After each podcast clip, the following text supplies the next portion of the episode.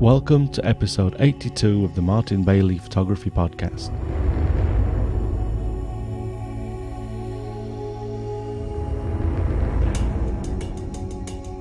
Today I'm going to answer another listener's question about how I uh, figure out which lenses to buy that I received as a text message. And in fact, I've, I've received pretty much the same question from Eric Wykander or Wikander and Jared Fain. Uh, I hope I'm pronouncing your guys' names properly. Forgive me if I'm not. Uh, but I've been uh, asked this question a number of times from others too, and hopefully, uh, based on that, this will be of some help to a number of people. So, first off, though, let me paraphrase a little on what Eric and Jared said. And uh, Eric's uh, part of Eric's e- email, I'm going to get to to a little bit of the rest of it at the end of the uh, episode, but the general question was what made you decide on the gear that you use, specifically lenses? Similarly, Jared wrote, uh, For a while I've been meaning to write you with a suggestion for a podcast.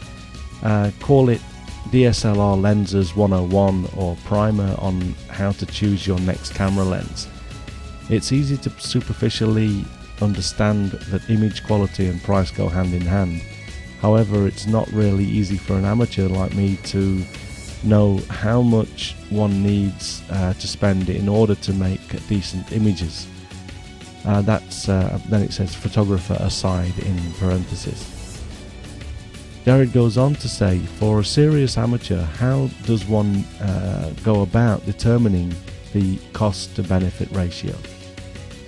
Jared does um, go on to compare a few lenses uh, from a newspaper ad and asks how much better does the image get in relation to the increase in price when uh, going for the better quality lenses. Well, I'm not going to go into these specific lenses uh, as I don't have any experience with them. Um, they're Nikon lenses, and as most of you know, I'm a Canon user generally. Um, generally, uh, probably through and through. Uh, but I don't. I try not to speak on on, on uh, specific things that I don't have direct or first-hand experience with. Um, but what I am going to do, um, as we'll hear, is you know there is a quality trade-off that I'll talk about, and you know it's marginal in some cases and, and a little larger in others. But we'll generally get into that. Um, Jared also asks if I know of any website that does uh, like lens comparisons, kind of like DP Review do for the camera bodies. Well, before I go on, I'll just say that I don't. Uh, I've, I've, looked for this sort of site and I've never found one. Um, so if anyone does know of a lens comparison website, please do let us know. The MBP forum would be a good place to start, um, if not, you can mail me on info at martinbaileyphotography.com if you'd prefer, and I'll pass that on to the other listeners.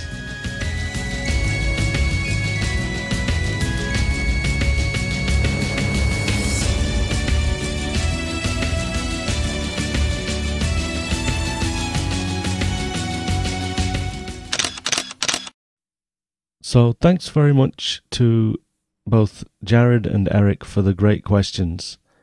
Let's get uh, right into it. I've actually already done an episode on um, considerations when buying digital SLR uh, bodies, and uh, and that was episode 64. And I've covered tripods, macro gear, extensions tubes, teleconverters, and filters, and other stuff, uh, lots of other stuff at some point. So I'm going to skip uh, things other than lenses today um, Eric's question did mention, uh, you know, or hint on other stuff, but then uh, pointed me back to mainly lenses. So I'm, that's what I'm going to talk about today. What I will do in the future, as I mentioned a few weeks ago, is an episode on things that I'd hate to be without, as kind of a catch all for the remaining sort of bits and bobs, the gear that I use um, today, and really just as I say, would like to be without, would not like to be without. Um, but today I'm going to concentrate on the main common theme here, uh, which is what to keep in mind when buying lenses.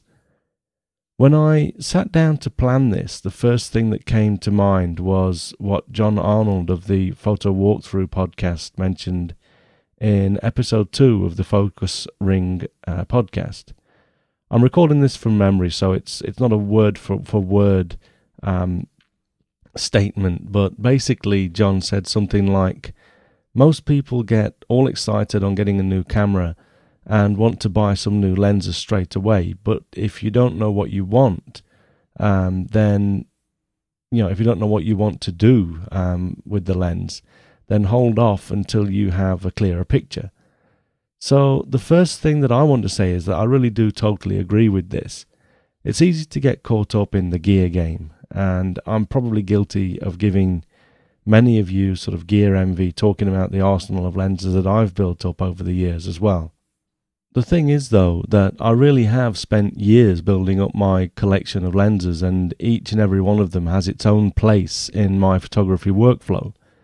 I'll get on to that more in a moment, but the first piece of advice is to really just reiterating John's. Don't just run out and buy a bunch of lenses just because uh, someone else has one and you'd like one too.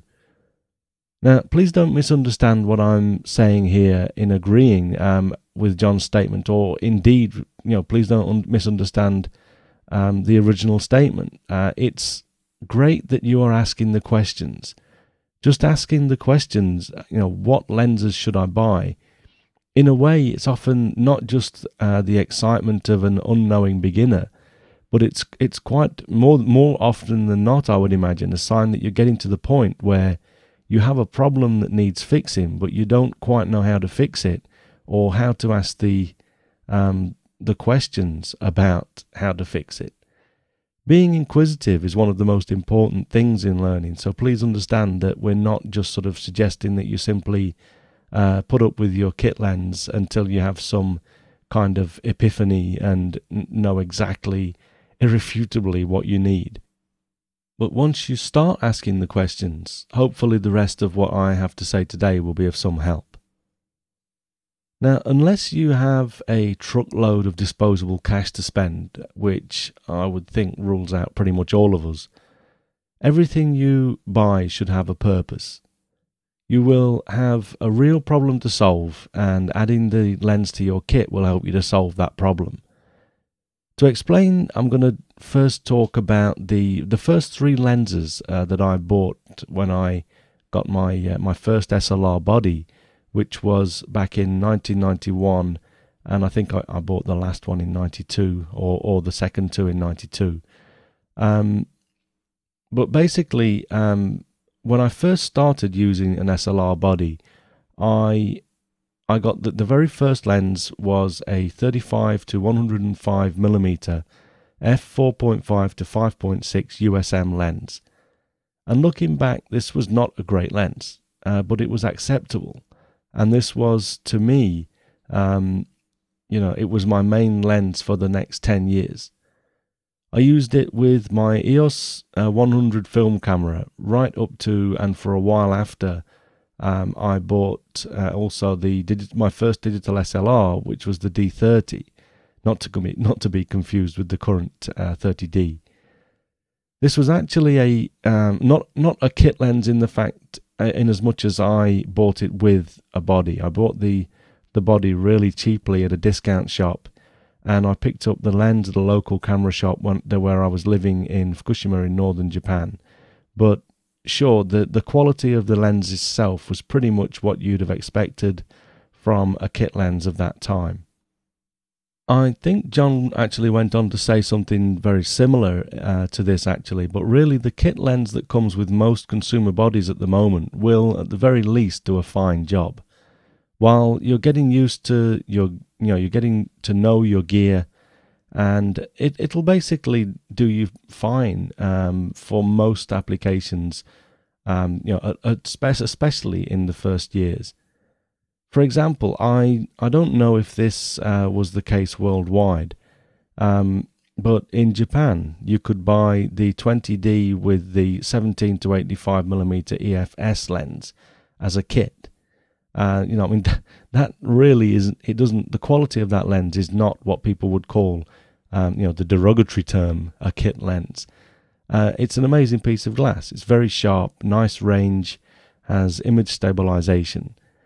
and this this lens knocks the hell out of my first lens, and you know, and that still saw me okay for ten years. Um, it's got a similar range uh, when you con- uh, you know when you think of the crop factor when you calculate that in. So I'd have been very happy with that as my first lens. I hear that the 18 to 55 millimeter and pretty much the standard sort of Canon kit lens is not brilliant, but it's probably still as good, if not better, than my first lens. So I I know that you should still be able to get some great shots with it. The important thing to note here is that back in the film days, unless you were blowing your work up pretty large, it was not that easy to see the shortcomings of cheaper lenses. Once we entered the digital age and we started to be able to blow our images up to 100% on screen and examine, examine the shot at the pixel level, it became much easier to see if the lens is not quite as good as you thought it was. We're rarely going to actually create prints that allow us to easily see that much detail. So it's very debatable as to how closely you should expect your, uh, inspect your shots, but the fact remains that it's now much easier to do so. Anyway, getting back to my first three lenses, the next step in my decision making was based on the fact that I soon realized that the widest focal length I had of 35mm was not wide enough for some landscape work that I wanted to do. So now, unlike the first lens, but based, uh, you know, the purchase was based really on nothing more than I needed something to cover everyday shooting. I now had a problem to solve, and this was the driving force behind my buying my second lens, which was a 24mm f2.8 prime lens.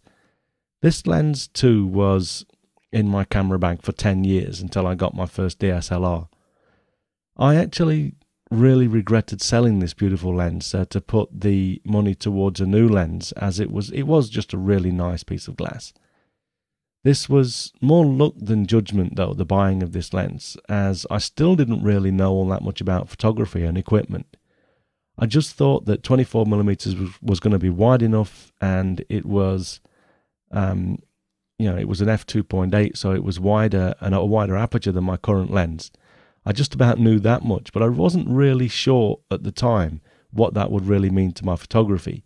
And I just thought it would, you know, be something that would be cool to have. The most important thing, though, is that it was a nice, affordable lens. I think I only paid a few hundred dollars for it uh, at today's uh, exchange rate. The next step was going uh, the other way. I was finding that I wanted to get closer on the you know closer to my subject on the telephoto range than my 105 millimeters was allowing me to get. The next lens I added um, and the last uh, purchase lens purchase for 10 years was a 100 to 300 millimeter f4.5 to 5.6 USM lens. This was really not a great lens at all. It produced very flat, low contrast images that, in hindsight, I'm amazed I was ever really happy with. But that was my skill level at the time, so I stayed with it. It was, you know, it's there. It was there in my kit bag for ten years. Now, when I say that that was my skill level, I'm not only talking about compositional or artistic skills. I'm talking about technical skills. More specifically, the ability to look at my results and see what was wrong with them I would see some shots look great um, in full daylight um, in certain conditions that sort of seemed to match the lens. Uh, it, you know, the results would be fine, um, but then in other on other days um, in flatter light, I guess, uh, but really in in different light, some light um, lighting conditions, it would just really give bad um, results. And I didn't know how to sort of correct that. And I, I also, I just basically, I found that the lens itself kind of blaming my tools to a certain degree uh, because of, like I say, I didn't know how to correct or how to find better light. But even just in everyday shooting, I found that the images were very flat, and I didn't know uh, that it was the lens or my, myself. So I just really wasn't ready for anything more than that. So, like I say, this was my first um, three lenses for the first 10 years that I was shooting with an SLR body. Now, when I ask myself why I was okay with that kit, I have to be honest that to a certain extent, uh, this contented state could also have been called the bliss that is ignorance. I didn't know any better. Nowadays, you know, that we have um, a number of magazines thrusting the biggest and best uh, down our throats all the time. We have the internet, we can get access to reviews, and there's these ingenious little portable devices that you can just throw in your pocket or hang around your neck and play radio programs on demand from uh, podcasters like me, telling you about my newest uh, lens and how cool it is. With the knowledge of you know what is available comes the temptation to blow all of your income on new kit. But again, when you think about it, when that knowledge wasn't there, I was fine with just these three lenses for 10 years and only bought new ones when there was a problem to solve. The next lens that I bought uh, was the next time I had a problem to solve. After I bought my first DSLR, um, but due to the 1.6 uh, times crop factor, I needed something wider than my 24 millimeter prime that um, you know that I bought 10 years previous just to get anything reasonably wide. It, I guess, yeah, well, it was. It was 10 years on. This was about five years ago, and there were no EFS lenses uh, specifically designed for digital then, and the bodies didn't support them even if there was. So the only choice that I had was a 17 to 35 millimeter f2.8 L lens, and I really was kicking myself because this was right at the time when the 16 to 35 millimeter lens had just been brought out, and I just couldn't convince my other half to to let me to to go the extra few hundred dollars for that one. Um, I upgraded it later, uh, but uh, we'll get we'll get to that later. Uh, this was my first L lens, and you know then what happened I realized just how crap my 35 millimeter, 35 to 105 millimeter had been. And even more to the point, I, I realized how crap my 100 to 300 millimeter lens had been. All of a sudden, I could see um, images, although I was shooting with my D30 still, which was a 3 megapixel DSLR, I could examine um, photos much more closely as I said earlier. So I was no longer ignorant to the reality that more expensive glass makes better photos. This, though, doesn't change the fact that I had a whole bunch of decent photos with my old lenses, and some of them are still my favourites today. And more to the point, the those ten years, although there were a number of years like I went to college over here in Japan, I didn't have the money to develop film, uh, so I had a number of blanks throughout that time. But those 10 years were really my sort of learning, my real major learning phases. I, I just spent a lot of time shooting things with the limited kit that I had. And it was it was great, you know. The the the real sort of catch twenty two situation is though that you know it brings me back to what John said. If you don't know what you want, wait until you do. And I'd say I was probably happier when I didn't know uh, what I wanted, anything else that I wanted, than I am now when there are so many things uh, that sort of tempt us. So there are now, though, so many ways uh, to know and learn what you want. There were back then, but I just wasn't that into it, or I wasn't sort of in the environment that thrust them upon me. But really now, you know, there's so many different ways. As I said, the internet, there's magazines, ads everywhere. TV now as well. I, I don't recall seeing um, television commercials the way I do now, thrusting digital SLRs down down our throats. I just didn't see that uh, 10 years ago. So I'll say again though, you really should just wait until you have a problem to solve, and this will more than likely be related to focal length uh, to begin with. But then there's a number of options within the focal lengths of the lens that you're considering that must be considered before parting with your hard earned. And this is where Jared, and I, I would say most of us are right now. It's not so much which lens to buy, but whether or not to make um, it makes sense to go for the expensive glass or buy something of a similar focal length but much cheaper. Before we can talk about that, let's look at some of the differences between cheaper and more expensive lenses. What do you get for that extra money? Okay, so typically the first thing is going to be wider apertures or what uh, or sometimes called brighter lenses. The more expensive lenses get, generally, uh, the better engineered they are. So you're going to get more dust and weatherproofing, etc. And it's usually more expensive uh, to get lenses with uh, image stabilization or vi- vibration reduction. So once you've identified a, a, focal length of a range of of the you know the length that you want, and you're online or in a store looking at the uh, you know the options, you can start to ask yourself if you need an extra stop or two of brightness that a wider lens, a wider aperture lens will give you, so that you can shoot, say, for example, in darker conditions and still have your autofocus work well. Or you might want to uh, just you know have a little extra bokeh that you know the out of focus area of a shot that you get from a wider aperture or do you usually shoot uh, with the aperture closed down to f8 or so anyway? You can also ask yourself whether or not your shooting will benefit from image stabilization. Not, want, not wanting to sway your decisions at all here, though, but I can say for sure that until you've tried image stabilization, you might not understand what all the fuss is about. But once you have, most people start wondering how they did without it for so long. Um, you probably should just ignore that uh, last statement. Anyway, uh, these things are all questions that you can start to ask yourself with regards to these sort of options. Unfortunately, there's more to think about once you're in the know.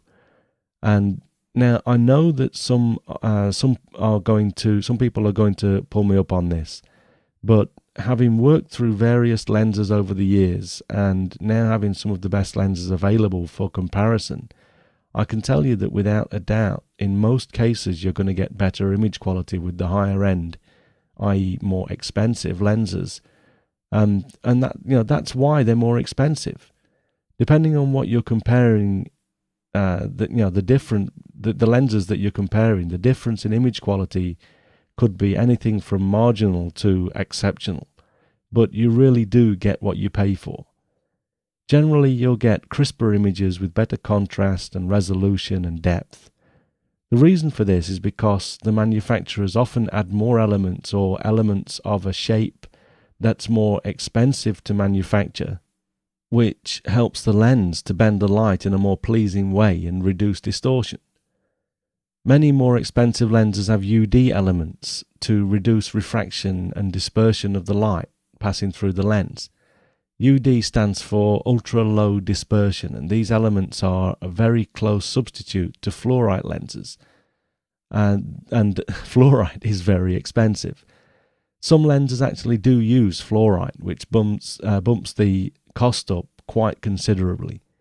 The ones that I can think of offhand are the Canon range of telephotos from the prime uh, telephotos from 300 millimeters and above, um, these are all exceptionally good lenses. The quality is is just uncomparable to, um, say, if we're talking about say the 300 millimeter uh, f 2.8 or the or the 4, 5, 600 f4s. It's it's really just not that you know the images are in a different class to those that you will get from um, you know, similar lenses that aren't L glass, and they're they're even better than the the 304 millimeter range of the 100 to 400 millimeter zoom lens.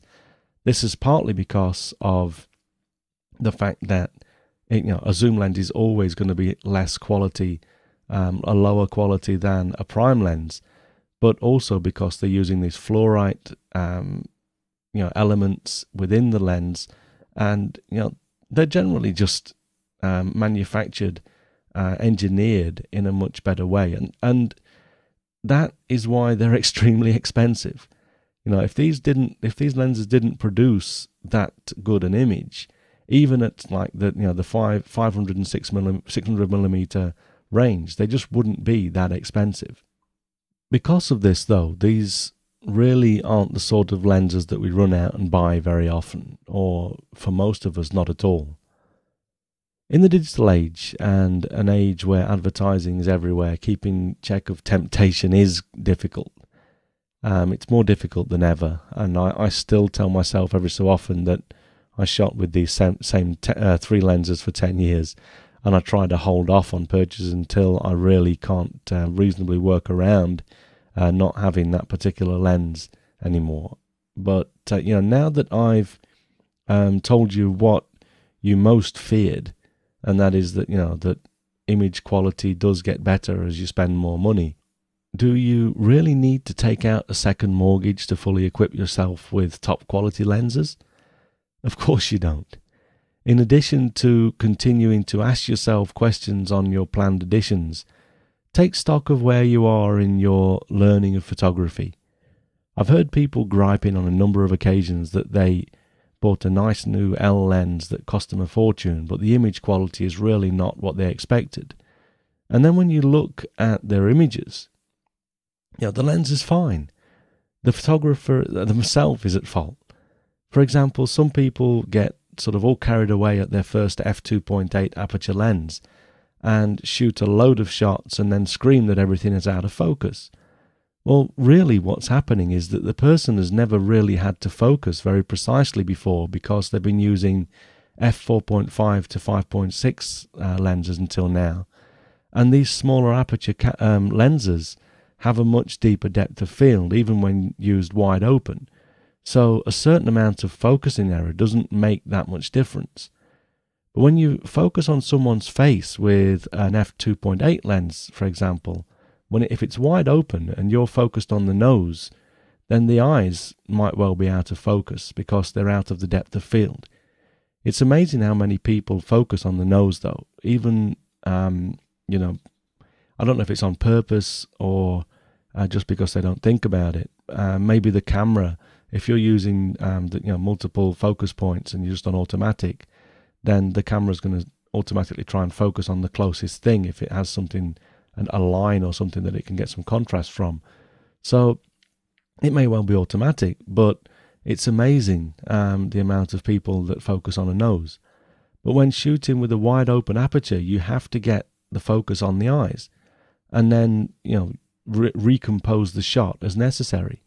That means usually to like you know select a certain focus point or something like that, and then you know use that to actually um, you know to get that little click on the eyes, the little red dot in the finder, um, and then recompose. But you'll find that many people um, as well, even once even once you get that technique down, you'll find that many people subconsciously rock backwards and forwards as you breathe if you're standing up or even sitting down, I guess.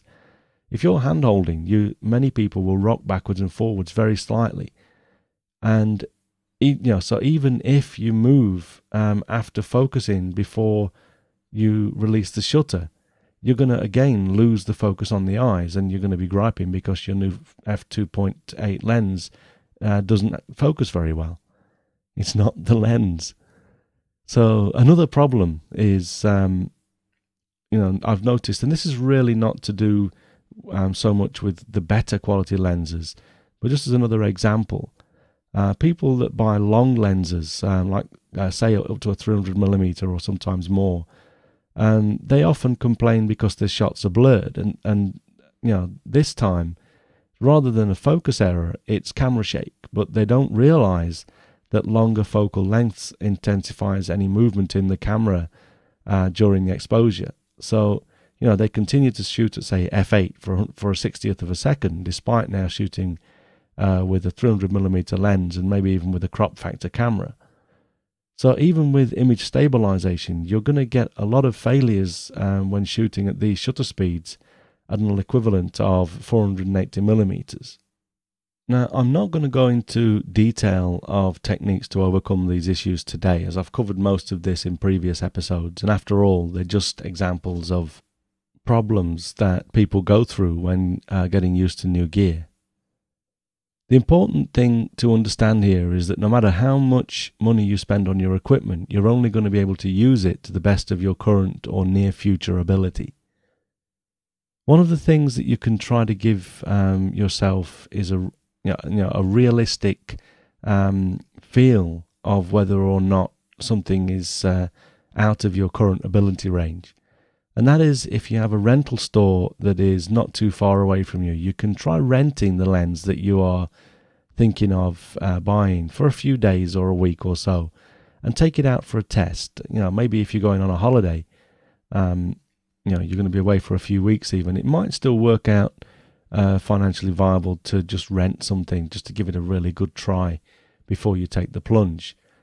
And, you know, this will be kind of throwaway money if you go ahead and buy the lens.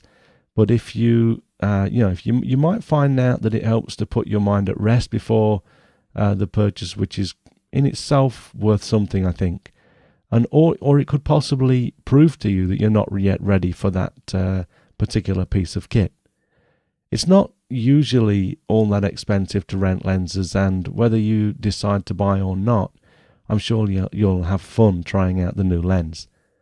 Make sure that you push yourself technically though while you have it, so that you can really understand where you might need to improve once you get the lens, because it is a learning experience. And as I said earlier, you know, it's going to test um, your current but also near future ability.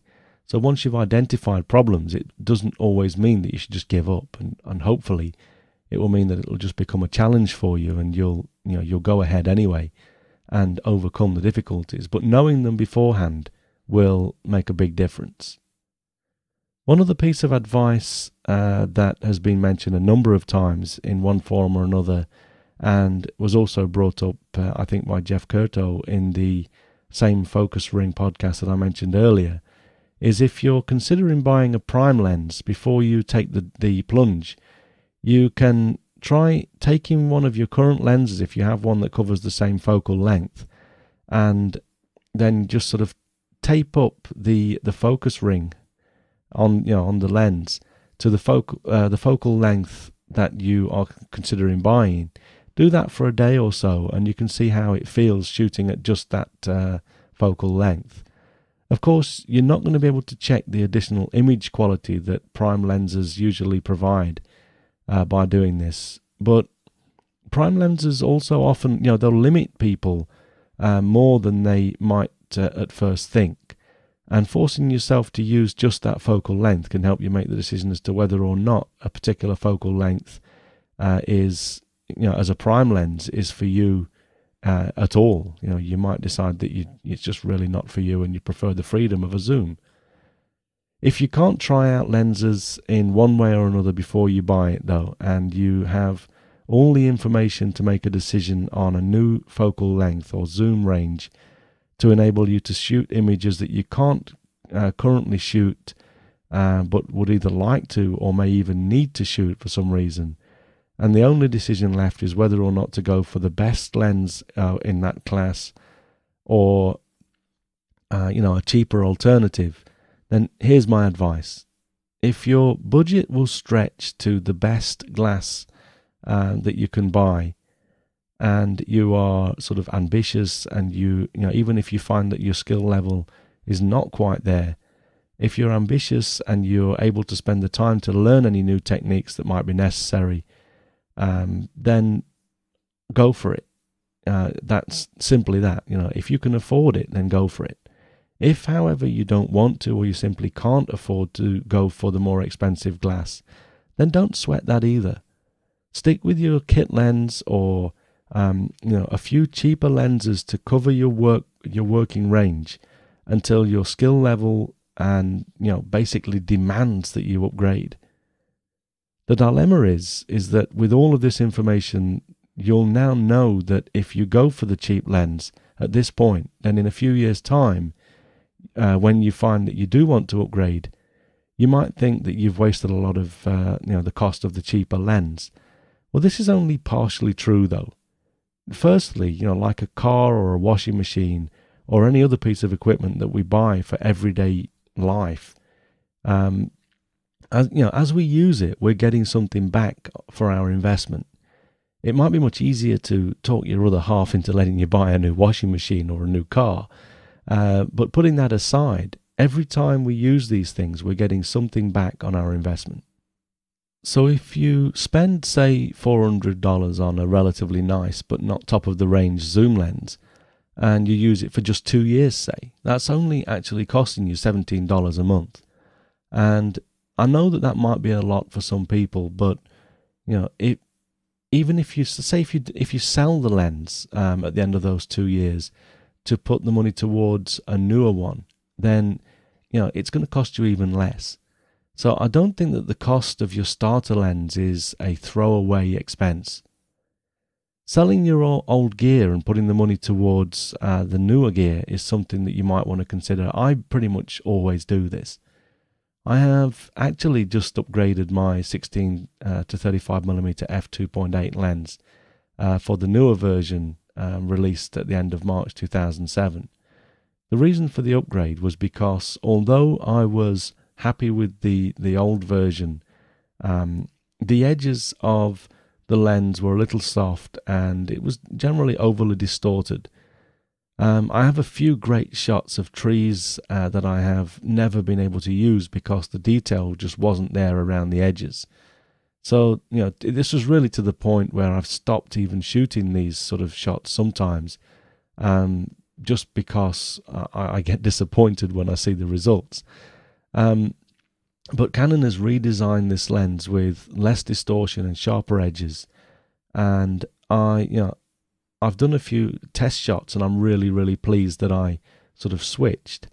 But I justified this, probably more to myself than anything else, but I justified the decision um, to make this switch right away with the fact that if I sell my old version now, I'll get more money for it than in a month or two when the second-hand market is flooded with the previous version.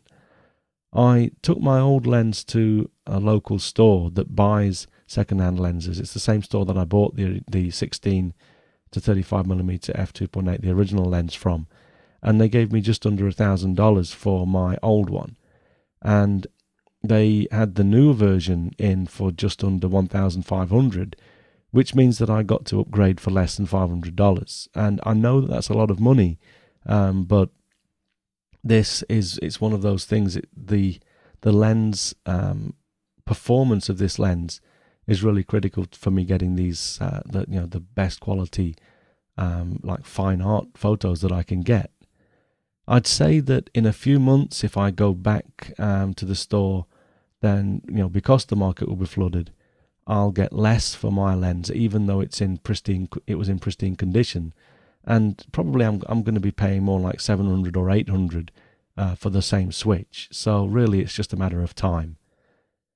So you know, I did like I say, I got, I got such so much for my uh, lens because it was in really just perfect condition, and this is something to bear in mind if you are going to be selling on your lenses or any old equipment uh, to buy new stuff.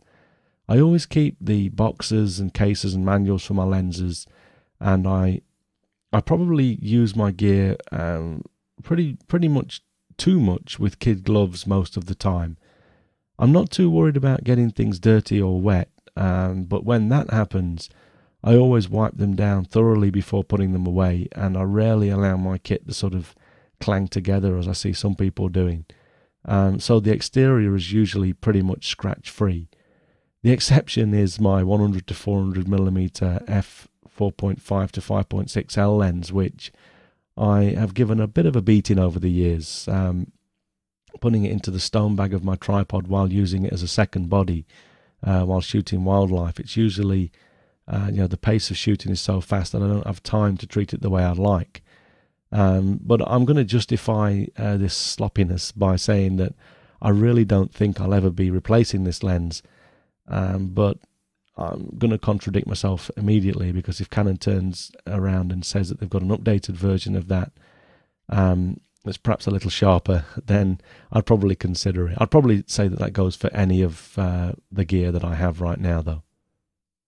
Having gotten to this point, I realise that before we finish, I have to answer Eric's question, which was what made you decide on the gear that you spe- that you use, specifically lenses. So, with the number of lenses that I've owned over the years, I'm not going to go into details about my old ones, but here's a quick rundown of my current inventory. And you know, with I'll, I'll sort of interject some thoughts on why I bought them, in addition to the advice that I've uh, already given. Um, we're coming up to 40 minutes now, I can see on my recording software. So I'm going to make this a little bit quick, uh, but just so, to sort of be thorough in answering the question, um, let's just go through my current arsenal. So I mentioned earlier why I bought the uh, the 17 to 35 millimeter. That's that's an old lens. Um, I upgraded to the 16 to 35 um, when I I found that I was just really not happy with the 17 to 35. Um, I was starting to compare it to the sharpness of the non-L lens, uh, the 17 to 85, and I just found that that lens was so sharp that it, you know I started to get frustrated with the old one. And I was sort of I was shooting again, pretty similar to for my reason to upgrade the 16 to 35 to the version two, was that there was just a little softness um, in some areas and I I was just uh, generally getting frustrated and was able to sort of sell the old ones on at such a good price that it made it uh, irresistible. I have to admit that when I moved to the 17, from the 17 to 35 to the 16 to 35, because that lens had only been out for a few years, I had no, I didn't dream that Canon would upgrade it, and I thought that that was sort of the bee's knees in that range anyway. Um, all of the reviews were really, really good, but again, as with many things, in hindsight, things that we think are great at the time turn out not to be so great when we have something even better to compare it with. So that was that one. Um, originally, like I said, it was the crop factor that did it. I wanted to, I wanted something wide with a 1.6, um, you know, times crop factor camera, but that might lead you to ask, you know, if I still have a you know why do I still have a a super wide angle zoom now uh, that I'm using a, a 35 millimeter full frame digital SLR, especially as I also own a 24 to 105 millimeter f4 lens, which goes as wide as my original 24 millimeter f2.8 uh, f2.8 lens. Well, this is really because my photography has progressed to the point where I still want to be able to shoot really wide vistas. I um, I also find that these super wide angle lenses are great for sort of shooting up at the bottom of a tr- from the bottom of a tree or between buildings and sort of using the that uh, really sort of distorted perspective to make it look like the trees or the buildings are sort of falling in on you. Uh, another thing that I do more now is getting really close to a primary subject as these lenses focus at just under a foot, um, but then I use that very wide angle again to throw everything in sort of a really strange sort of perspective, and you know, the rest of the scene just looks pretty wacky. In short, it's another artistic option uh, for making photos. I bought the 100mm f4 uh, 4.5 to 5.6 L lens before my first trip to Hokkaido and I was hoping to shoot both landscapes and wildlife on that trip, and this was really the lens that enabled me to get serious about wildlife photography. Until then, I'd been shooting with the 100 uh, to 300 millimeter lens, and this was really just not a, a, very good lens, as I said. Newer versions of the 70 to 300 millimeter um, IS lenses are now great by comparison, I've heard. And if you don't want to splash out for the more expensive 100 to 400 millimeters, or you don't want the uh, additional weight, I believe that these newer lenses are very close in image quality and can be a very valid alternative. I use the uh, 24 to 105 f4 lens as a general catch-all lens. I keep this on my camera um, when I'm just out and about, and as it's an L lens, it's sharp enough uh, for just about anything that I want to do within the focal uh, length range. I bought the 50mm f 1.4. Uh, this is not an L lens, uh, but a few years ago I picked up a, a 50mm f 1.4 for the exceptional bokeh that uh, this lens has. It's a little soft. It's very soft actually when used wide open, uh, but incredibly fast. And out of the out of focus areas are just really sweet. There's the specialty lenses like the 24mm TSE or tilt shift lens, which I bought um, again for artistic reasons. I, of course, I wanted to um, be able to sort of straighten the, uh, you know, straighten buildings, architecture, and also, uh, you know, it's it's very useful in landscape work as well. But I I often take this lens out with me just when I'm sort of going on a shopping trip or something, and just use it to throw a totally surreal angle on the world. In fact, I I shot a reasonable image on the main street in Harajuku here in Tokyo on Saturday, uh, under just such uh, conditions. And as I haven't included any images today, I'll throw this one in just an example. It's image number one three seven zero. It's uh, just a little bit of eye fodder there. Macro lenses are a little bit uh, specialist as well. The MP uh, E65 mm 1 to 5 times f2.8 lens, much more so than the 100 mm f2.8. I, I own both. Uh, the 100 mm is relatively inexpensive but incredibly sharp and doubles as a, a portrait lens as well, a, a nice telephoto.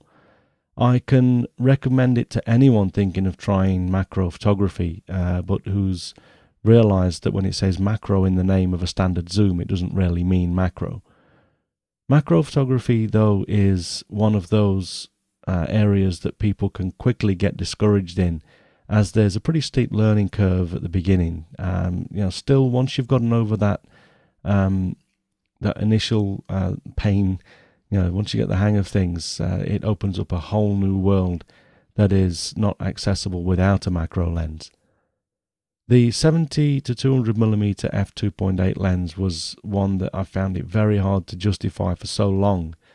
I had the range covered and I was managing without the additional uh, stop of aperture but so many people swore by this lens, and you know that it. Re- I just really couldn't keep myself from buying one for any longer. I had um, a few old camera bodies, namely the 10D, the 20D, and the 17 to 85 millimeter EFS lens that would uh, no longer be of any use to me without the 20D. So I decided that it was time to take the plunge and I've not really looked back at all. I've owned this lens for about nine months now, uh, but I'm using it more than any other lens still. I'd heard so many people uh, call this lens their workhorse, and it really is. It's incredibly bright and sharp, and it's just a great image uh, stabilization as well. Uh, it's not a huge zoom range, uh, but to be able to get out to uh, 200 millimeters at f2.8 has really opened up a lot of artistic areas to me that I simply didn't have before. Uh, not to mention just using it as a great all-round lens. Finally, the 600 millimeter f4. This behemoth of a lens uh, took a lot of thinking about. Not only because of the um, you know ridiculous, but I believe justifiably high high price tag. Uh, but because you know of the size and the weight, I I, you know, I was really torn between this and the 500 millimeter f4 as well. The 500 millimeter is a few grand cheaper and a little lighter too, so I was very tempted. But I I figured that if I was going to go that far, uh, that I might as well uh, go with the extra 100 millimeters to enable me to fill the screen with smaller wildlife or even the you know the red crowned cranes that I shoot when they're a little further away. Uh, you know, animals, um, even big animals, don't have to get very far away from you, and they start to get pretty small in the frame unless you've got uh, a lot of magnification. So I was basing my decision on the facts at hand. Um, I'd shot the cranes uh, with the 100 400 millimeter lens at full extent with my 10D and 20D, uh, which have the crop factor, which means I've been shooting them at the at the maximum of 400. That's the equivalent of 640 milli, uh, millimeters. And the thing is that I know that this still didn't get me as close as I'd like to be sometimes, and I didn't want to go any shorter than that. Plus, I was I would always still have the 100 to 400 millimeter um, you know, as well, uh, to just as, as a backup. But the you know the the 500 millimeter f4 with say a 1.4 times extender was also an option, and I really you know I already owned the um, the extender, and I I I thought that the combination was still only going to be like 700 millimeters, You know, I mean, some of the, some people there would like these lenses are, are probably going to be sitting there calling me all of the names under the sun for saying only 700 millimeters. But you know, I knew that I wanted to get closer still. Uh, with the 600 millimeter f4 and the 1.6, uh, the, sorry, the 1.4 extender, I was talking 840 millimeters, and that was just 50 millimeters less than the 100 to 400 millimeter with the 1.4 extender at full extent uh, on a crop factor camera. But I'd have autofocus, which you lose with the 100 uh, to 400 millimeter and any extender, and it was going to be much much sharper just because of the the higher quality uh, 600 millimeter prime and its UD and fluorite uh, lenses, and you know I really the deal was done. I'd sold my soul to the missus on. Uh, you know the fact that I'd get our savings top back up um, by a certain point, and the rest is history.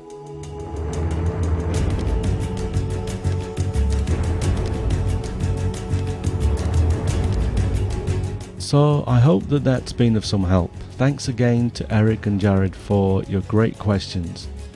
Before we finish, I just wanted to share some of the, some of the kind words that these guides uh, also included in their communication. Uh, in addition to the questions, that is, uh, Eric also wrote, I too shoot nature photography. There's just something about getting out there and taking pictures. I've really enjoyed your shows so far. Uh, you give education and share knowledge with your audience. This is something that others forget to do. Thank you for taking your time to do these podcasts, although I have no idea where you find the time. Well, to be honest, Eric, uh, you know, I, I don't know how I make the time either. But most of us can make the time to do the things that we enjoy or we feel important, or both. And this podcast to me has become a very important part of my life and I do enjoy it. I not only have come into contact with a great bunch of people and you listeners uh, through this, but also, you know, it's helped me to structure my own knowledge of photography uh, through the planning that I do each week. Uh, you know, to enable me to say the things that I, I, I record. So it's definitely not a one-way relationship. You know, it's it's fun and it's rewarding. So that's basically why I make the time. Uh, so, by the way, Eric has included a link to some of his images on uh, PBase, and there are some really good shots. So, I'll drop a link to uh, I'll drop a link to Eric's photos in the show notes uh, in case you want to take a look for yourself. Jared also went on to say, uh, I would like to take this opportunity to thank you for a fantastic job with your podcasts and your websites.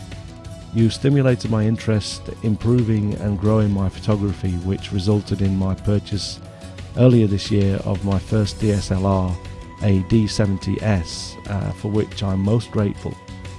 I try to post photos weekly on the members gallery as I know this will force me to work harder on them.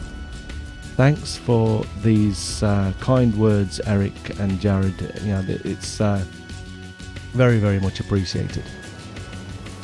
Remember that there is now just one week, uh, well, less than one week now at the time of recording uh, for the Simplicity assignment. If you haven't got your entry in yet, please do upload it uh, to the Simplicity album on the mbpgalleries.com website no later than the end of your Sunday, the 15th of April. Voting will start from uh, Monday the 16th for two weeks to find out who the winner of one of my original prints will be. And this is the big one. This is the one that will find out who will scoop the amazing Lowepro Stealth Reporter D650 AW camera bag that Lowepro have been kind enough to offer us as a prize. And with that, I guess, um, wow, that's a lot. I think this is maybe the longest podcast I've ever done. It's just going over 54 minutes. Uh, but with that, I guess all that remains uh, to be said is thanks for listening and have a great week, whatever you have planned. Bye bye.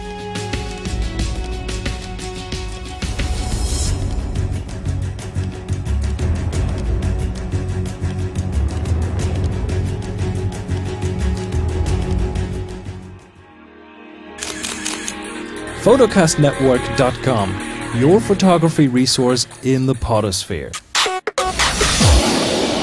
photocastnetwork.com.